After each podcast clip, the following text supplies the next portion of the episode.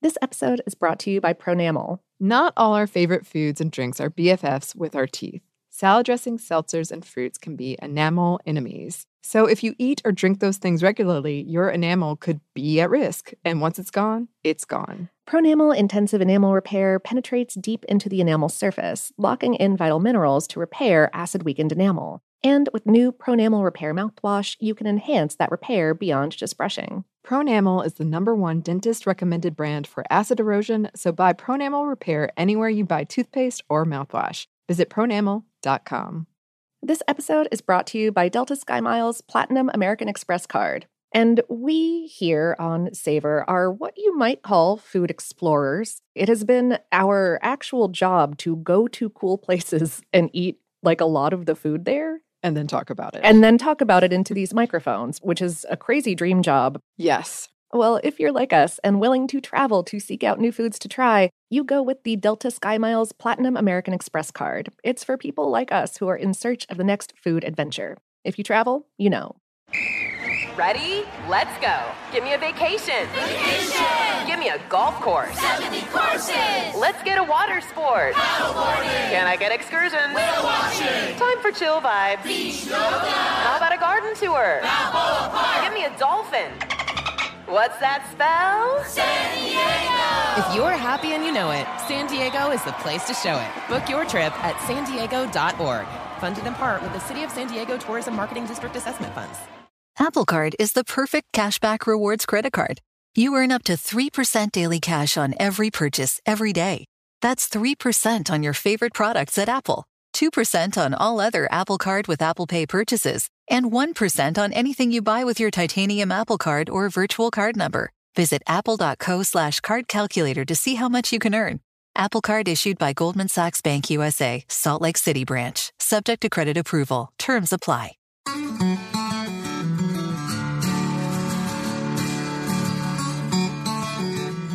Hello and welcome to Savor. I'm Annie Reese. And I'm Lauren Vogelbaum, and today we're talking about the Kit Kat Bar. Which actually is a bar, like a, a place to go and purchase alcohol, and you can buy a Kit Kat martini, but we're actually talking about Oh. not that. Well, sure. We're talking about the candy bar, Yes. which is also probably a thing now that I think about it. Or we're talking about the candy. Yes. Kit Kat, That one. the candy. We're, we're also talking about a couple of clubs, bars, clubs, but that's later.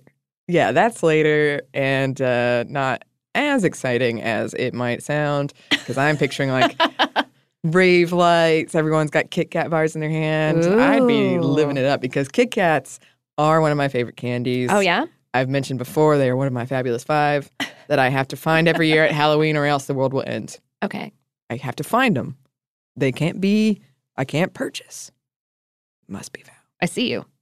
It's the only way to satisfy the candy gods. Yeah, it's like Cabin in the Woods, but with candy. Exactly. Gotcha. It's exactly like that. um, and uh, I think last year time is all messed up in my head, but I think it was like last year or two years ago. I went to Japan, and um, I went out of my way to go find the Kit Kat store because, as a lot of you probably know, and as we're going to talk about, Kit Kats are very popular in Japan. They are. They are. And you brought me back some amazing flavors of Kit Kats. I still have some like squirreled away in my desk. And like when I'm, when I really need like a pick me up, I'm just like, yes, I shall eat one of these when you need a, a break. when I need a break. Oh, we're terrible. Um, and there was this place that had a, a Kit Kat croissant in Japan, and oh, Oh, what, what was it? What was it like? It was a croissant and then just smooshed up Kit Kats in the oh, center. Oh, wow. It was so good. That's oh, okay. I'm gonna be like dreaming of that now. Yeah, yeah. I I definitely took a long route to find one, but I did. Um, and if you're wondering why we're talking about Kit Kats, although a lot of our episodes would give no real reason, Oh, zero. it's because it's kind of a way to celebrate Lunar New Year, um, which the official start date is February 5th, I believe, and it's the year of the pig. Oh. Yeah. Cool. Yeah, cool. But all of this brings us to our question Kit Kats. What are they? Well, Kit Kats are a chocolate based confection. Uh, they consist of a three wafer cookie stack with a cream filling between the wafers, and the whole stack is dredged in chocolate. each coated stack is about the size of like a skinny, squared off human finger. And the flavor of the wafers and filling and coating can vary, but the uh, piece de resistance about this candy is that those fingers are almost always connected along their long ends in groups of twos or fours uh, by a base, uh, sort of like the sole of a shoe. If Mhm. your shoes were both connected to each other by a single sole. Ooh, that'd be difficult.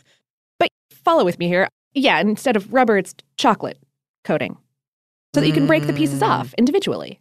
Mm-hmm. Yeah, there you go. You can share them that way or nibble on each little bar individually.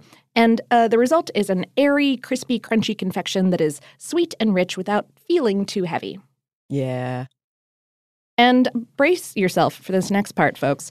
The cream filling in the layers between the wafers, which the brand, by the way, calls the Choco layer, is made partially of ground up Kit Kat bars.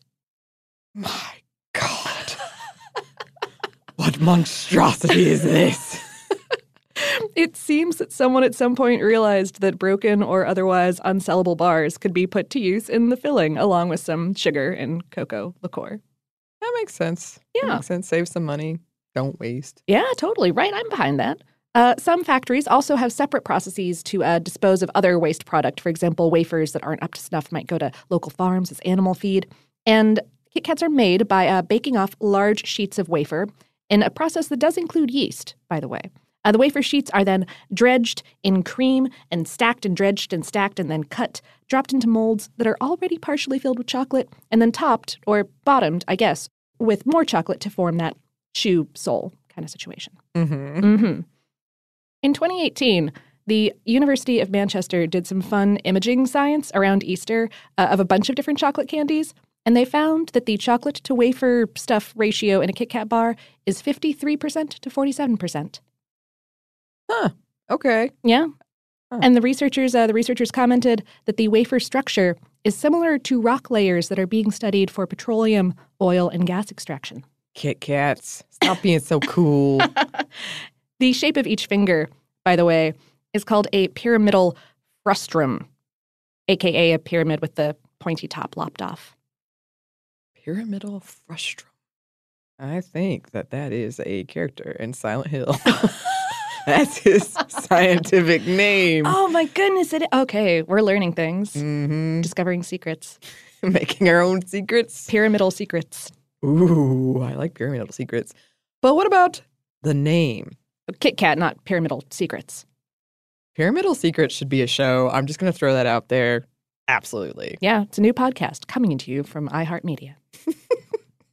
It's just going to be a bunch of random facts about pyramids. I think people would tune in. yeah, I would. Just out of like, huh, this exists. I'll listen to it. Okay, but yes, the name of Kit Kats. Uh huh. So we have actually a lot. This name has uh, many, many, many possible origin stories. Yes. But the one that you come across the most often claims that it traces back to a 17th century literary club based in London, that this club met at a pie shop owned by pastry chef Christopher Catling. So it's a contraction of his name, the Kit Kat Club. This pie shop served mutton pies called Kit Kats. Or possibly not. we will get into that more in our history section. And the name we do know hmm is a part of why this candy is such a big deal in Japan. It is close to a Japanese phrase for surely win or sure to win. Or you will surely win. Yeah. yeah, kitto katsu. Handing them like Kit Kats out to students before exams is a common practice, and some of them even have this like little thought bubble. Yeah, where you can write a little message. yeah, Yeah. yeah, I love it. Yeah, and they're a popular gift. Uh, Japan makes a lot of uh, regional varieties for tourists, like Japanese tourists, to bring home as small presents. They come in different shapes too, like maple leaves or Mount Fuji, stuff like that. Mm-hmm. And I read an account of a golden trophy handed out to Kit Kat Japan's marketing manager, shaped like a Kit Kat. Yeah, as Annie said, or kind of alluded to earlier, there are boutiques devoted to Kit Kats in Japan. They're called chocolatories. And from New York Times Magazine, these places, quote, resemble high end shoe stores, a single ingot to a silky peel away sheath, stacked in slim boxes and tucked inside ultra smooth opening doors, which a well dressed multilingual sales clerk slides open for you as you browse. Are we talking about Kit Kats still? I'm not sure. It's a beautiful article, by the way. Uh, it's called Big in Japan. Look it up. I love this next fact, and I think I'm probably one of the few people that gets excited about things like this. um, Kit Kats are manufactured by both Nestle and Hershey. Oh, snap. Yes, due to a licensing agreement. While Nestle owns Kit Kat Global, Hershey makes them in the United States.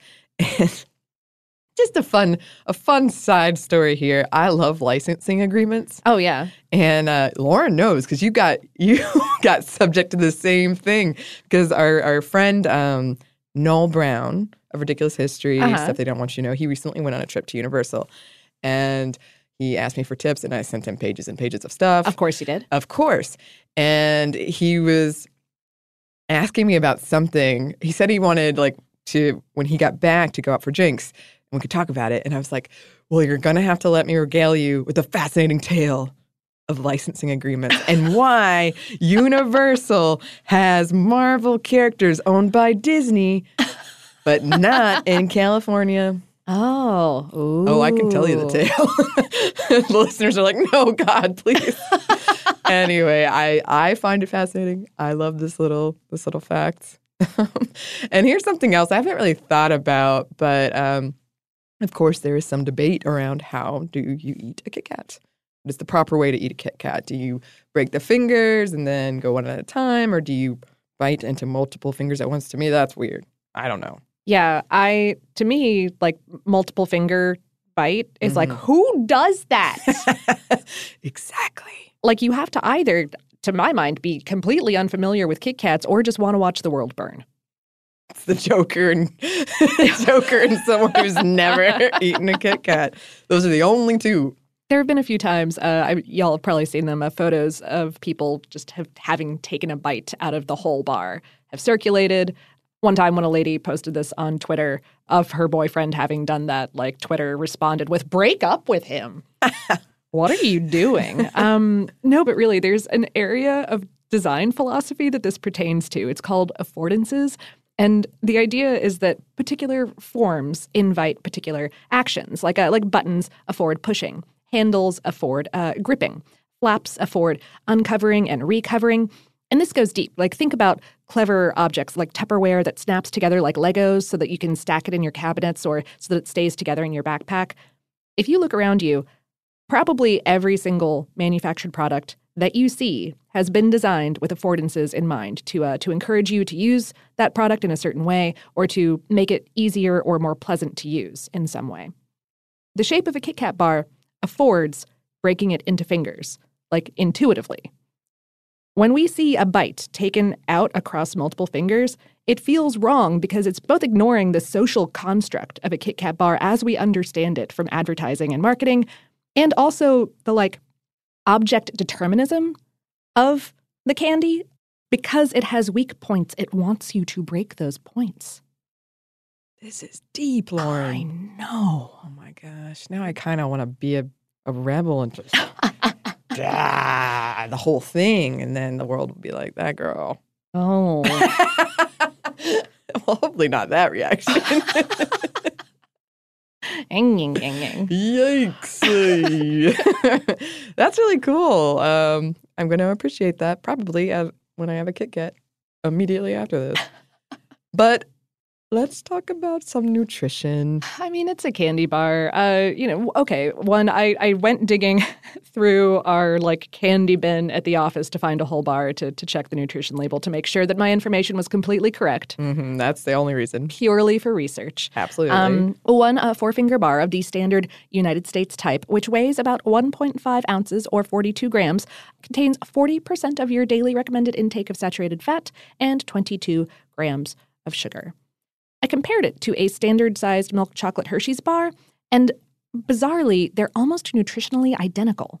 The Kit Kat has half as much cholesterol, and the Hershey's has more like vitamin and mineral content, but other than that, it's basically nutritionally the same.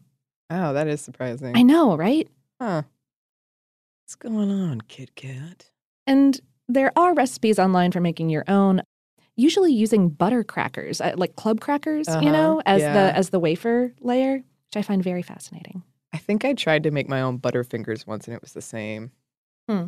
It didn't work out. Yeah. Let's look at some numbers. Oh, yeah. Kit Kat sales increased by 50% between 2010 and 2016. As of 2017, 192 million Kit Kats are sold in the United States every year. Ooh. In Japan, they sell about 4 million uh, mini Kit Kats, like two short fingers individually wrapped, every day. 4 million a day. Wow. And in Britain, the company, I think it's the most popular chocolate bar in Britain, and the company says that 47 Kit Kats are eaten every minute. Whoa. In total, they estimate that they sell more than 17.6 billion fingers of Kit Kats per year. It is sold in over 100 countries, and uh, yes, the basic recipe does vary slightly country to country. Uh, different cacao beans, uh, including sometimes like fancy pink cacao, uh, different milks for the chocolate, all that kind of noise. And the recipe has changed over the years.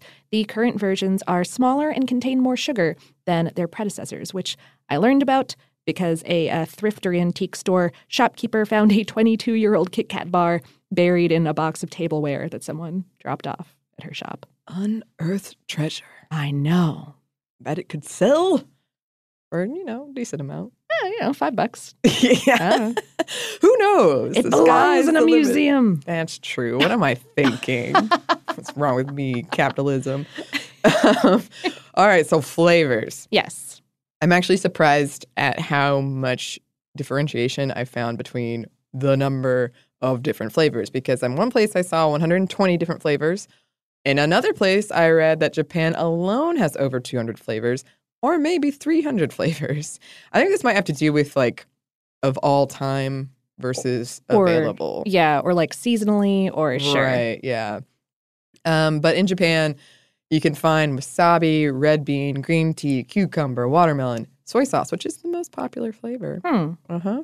Sweet potato, um, college tater. I have no idea what that means. I think it was like a Maybe like a potato chip? yeah, like a tater tot or potato chip or Okay. something. Hmm. I, I know that, that when I was there, I brought back as uh, souvenirs wasabi, red bean, green tea, soy sauce. I think I think you gave me a sake one. Ooh. Yeah. Oh yeah, there was champagne um, and sweet potato. That one was hard to find. I was determined to find the sweet potato one. Um, I think there's specifically the purple sweet potato exactly. variety. Yeah. Mhm. Mm. Uh, yeah. Uh, grape, strawberry, cheesecake, uh, passion fruit, plum wine, roasted tea, matcha, mochi, sublime bitter. That's a 66% dark chocolate. Uh, Tokyo banana. Which is the other their Which is- popular souvenir. Yeah, yeah. It's a little uh, individually wrapped uh, snack cake Mhm. that is so good. You brought me one of those too, and I, I was like, what ambrosia am I eating right now? I was Yeah. so surprised. Oh, Japanese banana flavor is so much better than yeah. American banana flavor. I don't know what scientists are doing wrong here.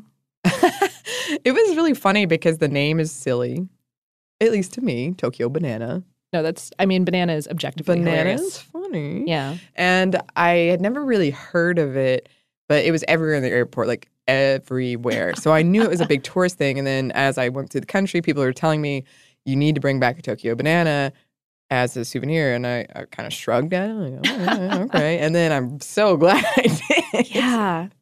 Mm-mm. I love, I wish I had known there was a Kit Kat flavor of Tokyo banana. I kind of love that.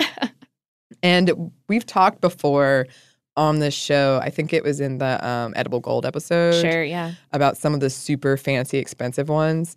According to execs, a new flavor variety takes about six months to develop, and they're not always a success, like sports drink Mm. or cough drop, Mm. which was kind of a marketing thing because it was meant for soccer fans that it would aid their scra- their scratchy Oh. throats after cheering at a game. I feel like maybe I've eaten one of those, maybe on maybe on snack stuff with Ben Bowlin. Ooh. I know that I ate some kind of candy that was meant to be cough drop flavored. That anyway, cough drop flavored candy. Oof. Well, Kit Kat celebrated their 75th year in 2010. So let's take a look at some of the history in those 75 years. But first, Let's take a quick break for a word from our sponsor.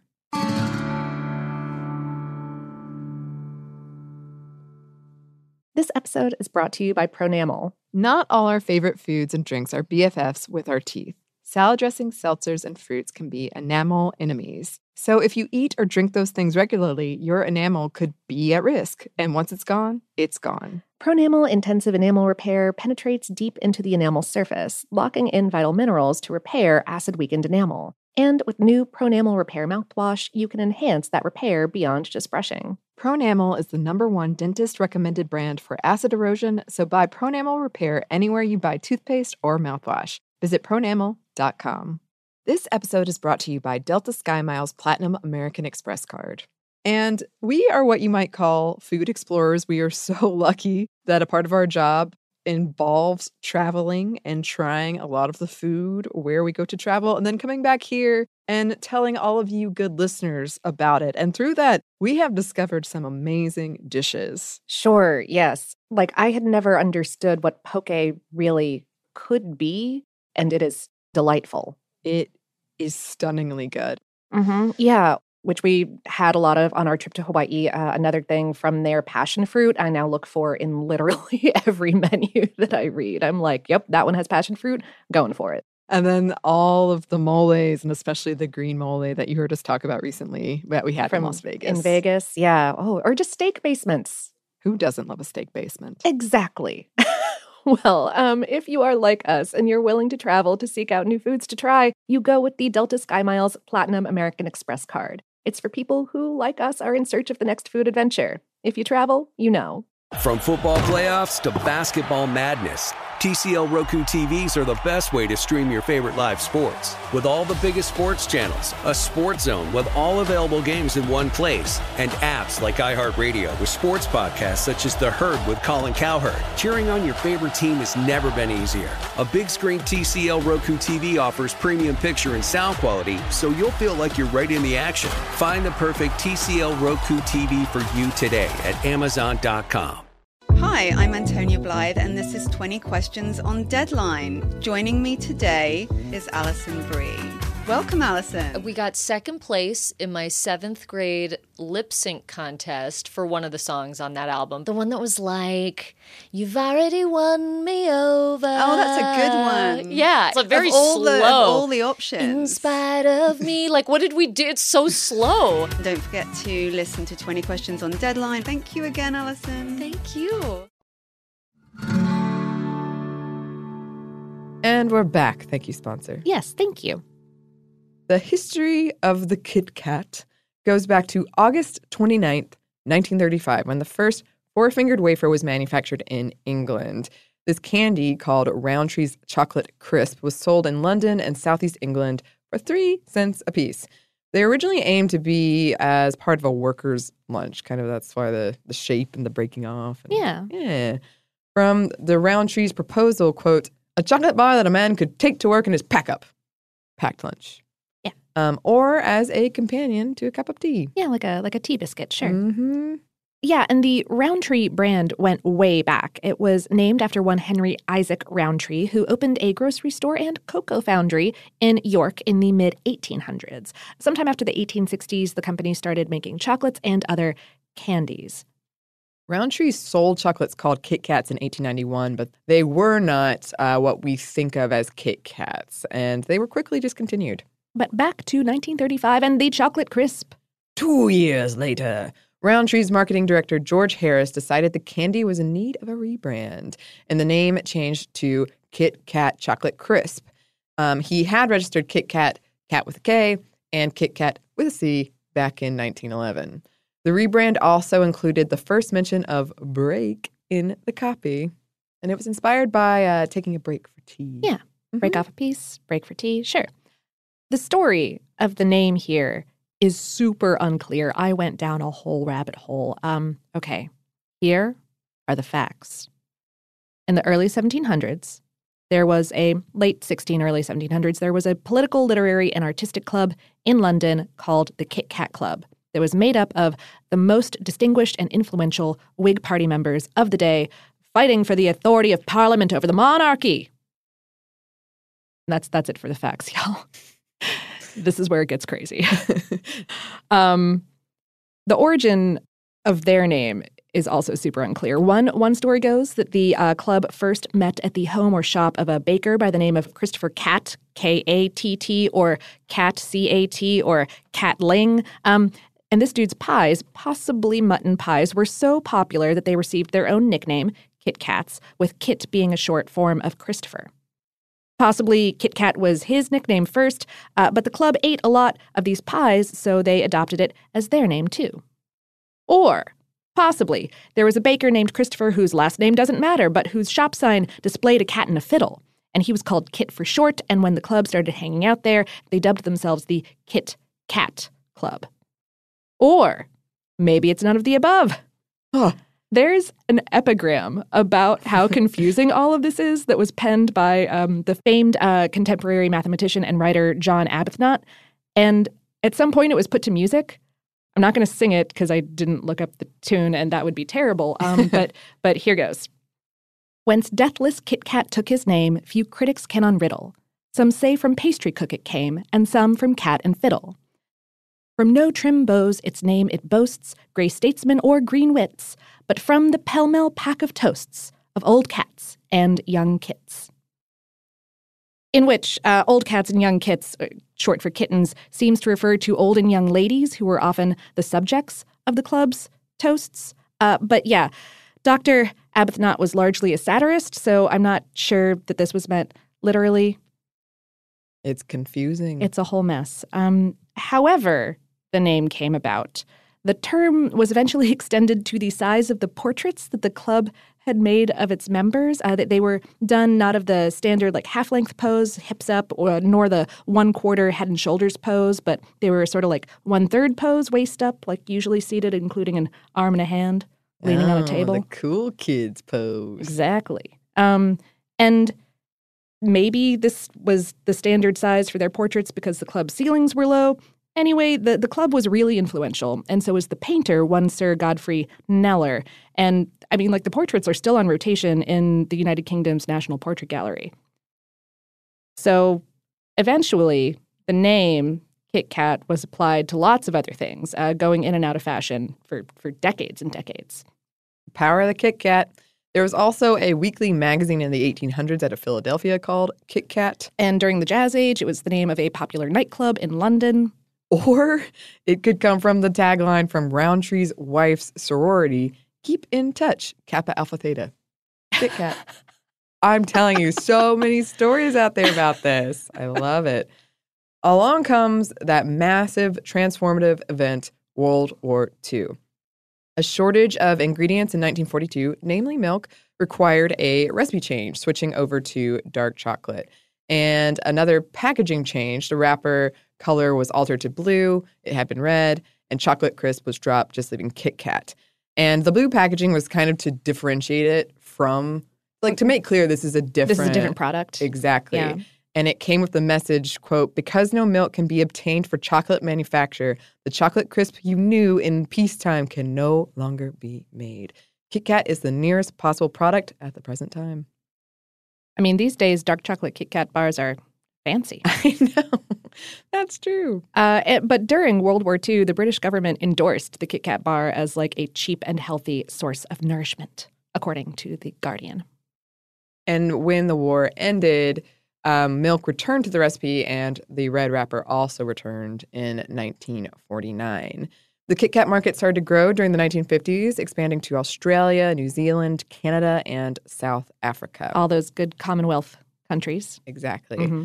An advertising executive from JWT London, Donald Gillies, pins the classic advertising line Have a break, have a Kit Kat. This was in 1957 for the candy's first television ad, and the slogan would stick in Britain up through 2004, when it was replaced with a Make the Most of Your Break, which, according to the brand, uh, reinforces Kit Kat's ownership of key snacking occasions. Key snacking occasions. Just the most corporate thing I've read all day. and I love it.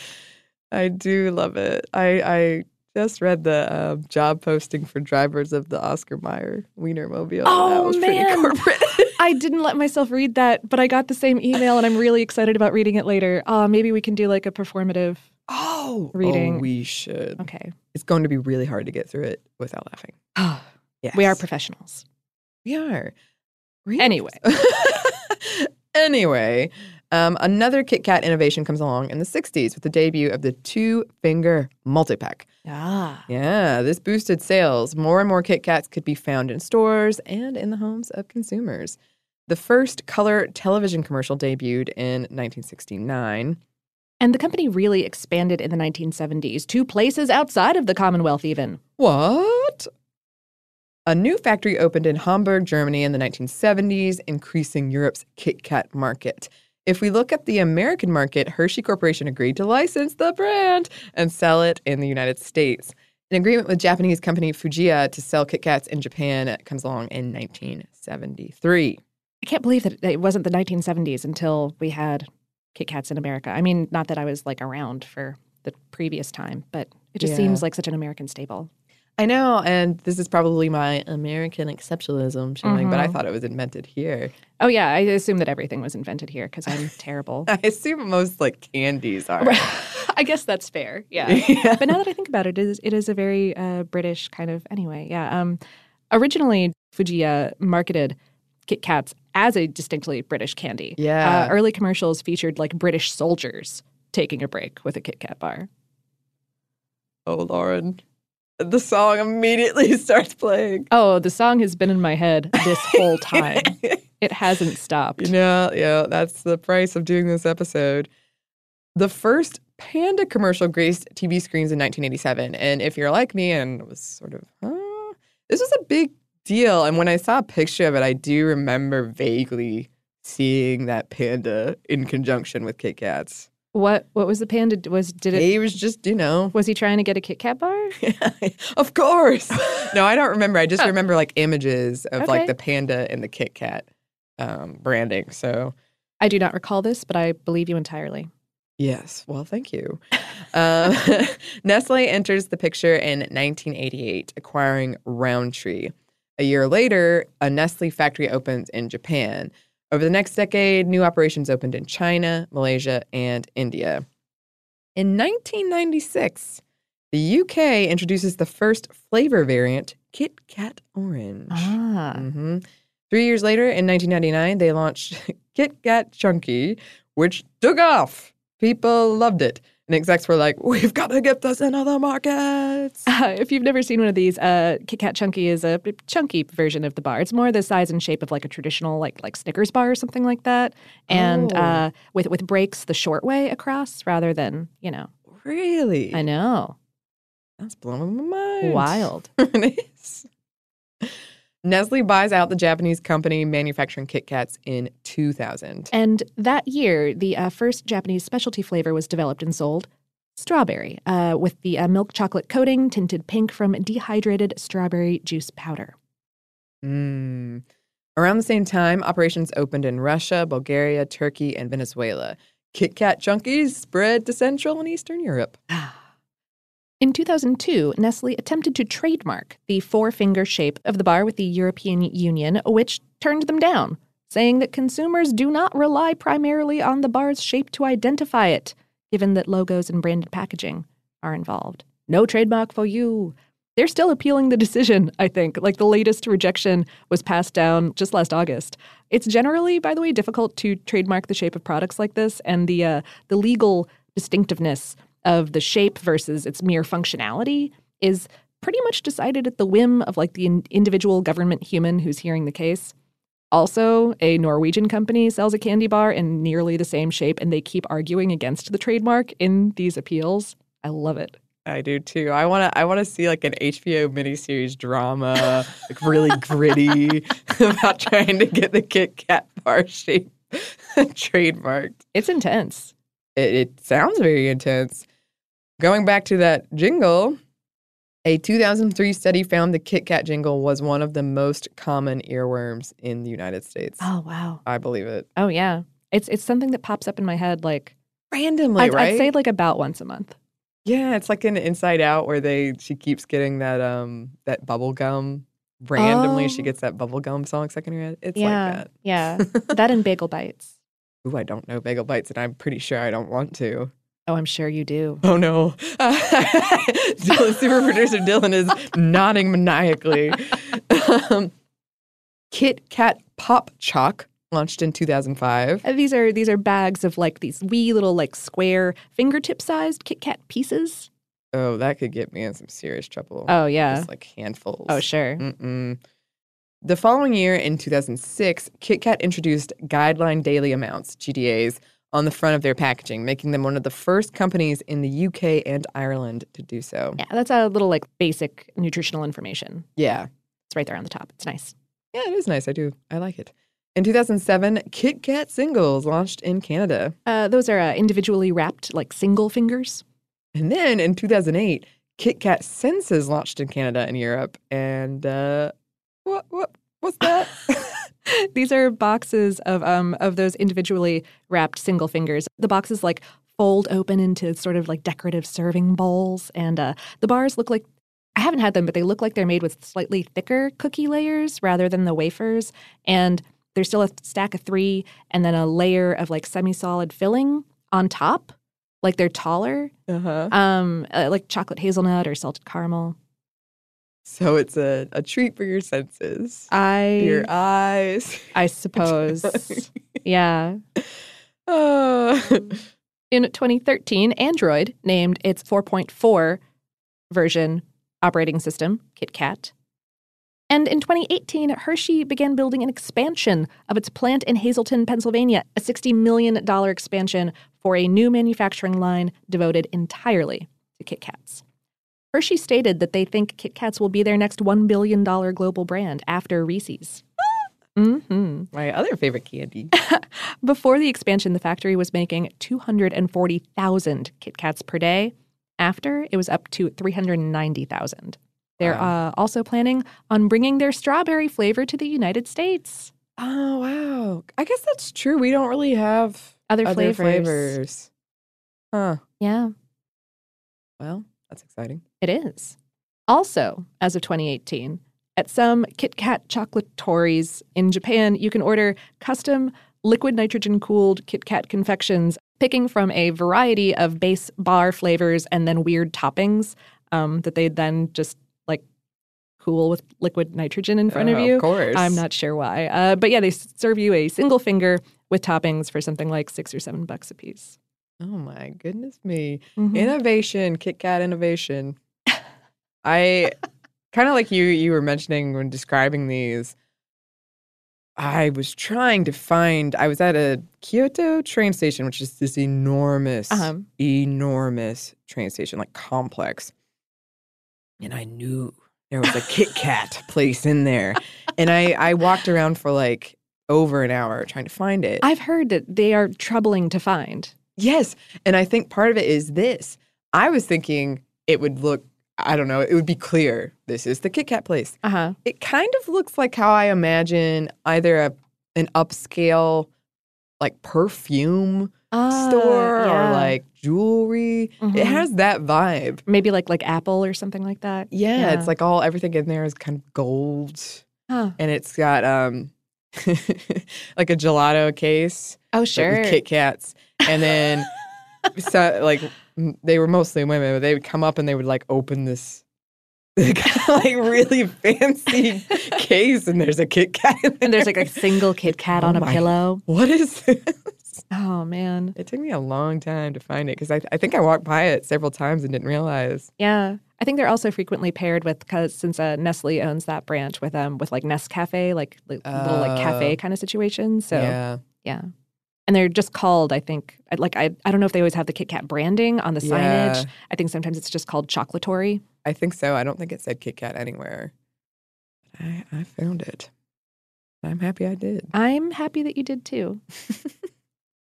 Oh yeah, surprisingly a lot to say about Kit Kats.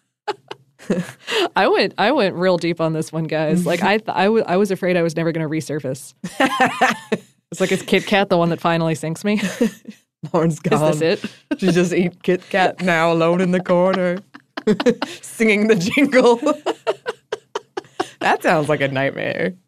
Oh, Well, I'm glad that didn't happen to you, Lauren. what if it's happening right now? What if I'm still there?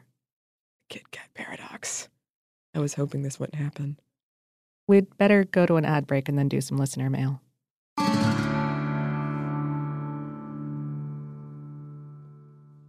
This episode is brought to you by Pronamel. Not all our favorite foods and drinks are BFFs with our teeth. Salad dressings, seltzers, and fruits can be enamel enemies. So if you eat or drink those things regularly, your enamel could be at risk. And once it's gone, it's gone. Pronamel Intensive Enamel Repair penetrates deep into the enamel surface, locking in vital minerals to repair acid weakened enamel. And with new Pronamel Repair mouthwash, you can enhance that repair beyond just brushing. Pronamel is the number one dentist recommended brand for acid erosion, so buy Pronamel Repair anywhere you buy toothpaste or mouthwash. Visit pronamel.com. This episode is brought to you by Delta SkyMiles Platinum American Express card. And we are what you might call food explorers. We are so lucky that a part of our job involves traveling and trying a lot of the food where we go to travel and then coming back here and telling all of you good listeners about it. And through that, we have discovered some amazing dishes. Sure, yes. Like I had never understood what poke really could be, and it is delightful. It is stunningly good. Mm-hmm. Yeah, which we had a lot of on our trip to Hawaii. Uh, another thing from their passion fruit, I now look for in literally every menu that I read. I'm like, yep, that one has passion fruit, going for it. And then all of the moles, and especially the green mole that you heard us talk about recently that we had from in Las Vegas. In Vegas, yeah. Oh, or just steak basements. Who doesn't love a steak basement? Exactly.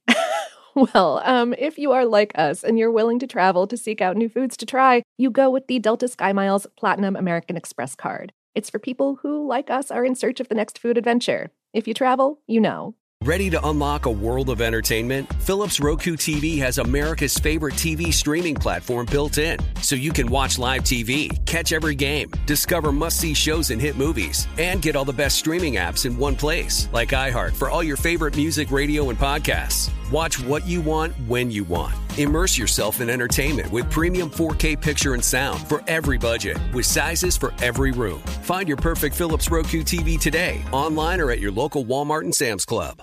Hi, I'm Antonia Blythe, and this is 20 Questions on Deadline. Joining me today is Alison Brie. Welcome, Alison. We got second place in my seventh grade lip sync contest for one of the songs on that album. The one that was like, You've already won me over. Oh, that's a good one. Yeah. It's a very of all slow. The, of all the options. In spite of me. Like, what did we do? It's so slow. Don't forget to listen to 20 Questions on Deadline. Thank you again, Alison. Thank you. And we're back. Thank you, sponsor. Yes, thank you. And I'm back from the Kit Kat paradox, I think. Listeners have no I way think. of knowing how long you were gone. Lauren's been Oh, she's It- been indulging. it feels like ages. It does. Anyway, Anyway, we are back with listener mail. Listener mail. Na, na, na, na. Listener mail. Yeah. Yeah. I apologize to everybody. That is in your head now. You're you're in the same boat with us. Jasmine wrote, I am an avid ranch hater, discussing the dressing, not ranches. I'm Oh, assuming. Probably not. Probably not. Maybe both. Who knows? The flavor is gross and the texture is worse. As you mentioned in the podcast, the condiment is very big in the South and Midwest. Being from the South, I would see other people devour ranch like it was the best thing ever. But it was not until I moved to Missouri, peak Midwestern state, that I realized what a huge deal it is. I remember my second week of being in St. Louis, I was told there is a place called Twisted Ranch, an entire restaurant dedicated to ranch and its many variations. Every single item, all caps, has ranch in it in some form or fashion, and ranch flights, Oh, no. much like beer and wine flights, are available. I have never been and will never go, but that was all I could think about listening to the episode. yeah, we mentioned that in our episode, but I, I had to include ranch flights. Like, Oh, that is something. that's a whole thing. It is. I got you get your garlic ranch, your habanero ranch, got your fireball to follow it up. Oh. Mm. Megan wrote, I also dislike ice in my drinks, and the talk of getting drinks straight up reminded me of an episode of an old Eliza Dushku show called True Calling. Oh, I remember that show. That was great. Yeah. Where Eliza's character worked in a morgue and repeated days to solve crimes, like you do. In this episode, five men die at a party, so when she goes back, she poses as the bartender there. It turns out, spoilers, there was a sixth man who kept asking for his drinks straight up, and Eliza figures out it was because he poisoned the ice, and she gets him to confess by telling him that even though there were no ice cubes in the final drink, she did swirl some around to chill the glass before serving, so he's been poisoned too. No.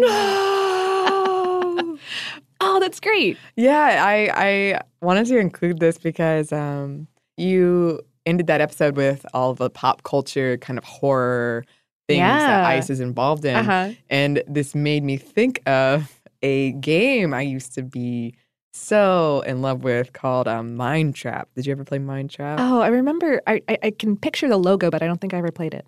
It was uh, basically just riddle game. Okay. Um, and we had it at the place that my family would go near a beach. Um, and we found it like it wasn't ours, but the, the house had it. The house and, had it. And so on Huh. rainy days, we would just play it.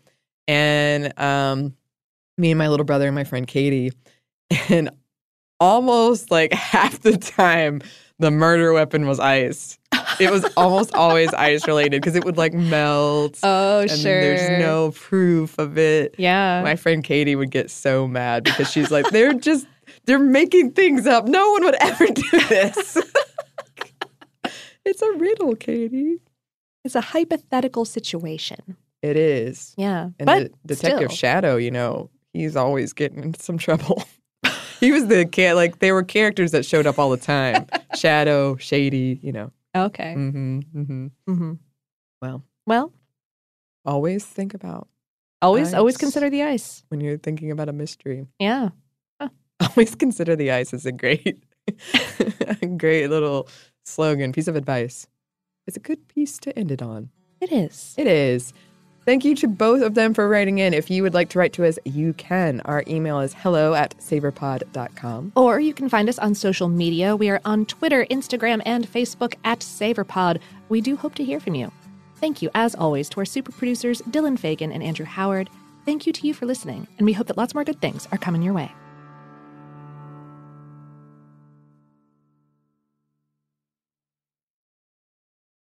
This episode is brought to you by Pronamel. Not all our favorite foods and drinks are BFFs with our teeth.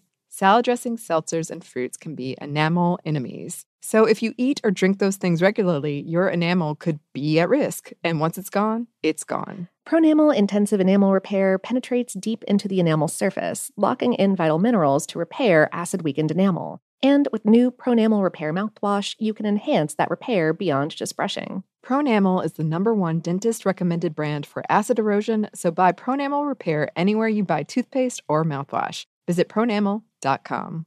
Infiniti presents a new chapter in luxury, the premiere of the all new 2025 Infiniti QX80, live March 20th from the edge at Hudson Yards in New York City, featuring a performance by Jon Batiste. The all new 2025 Infiniti QX80 is an SUV designed to help every passenger feel just right.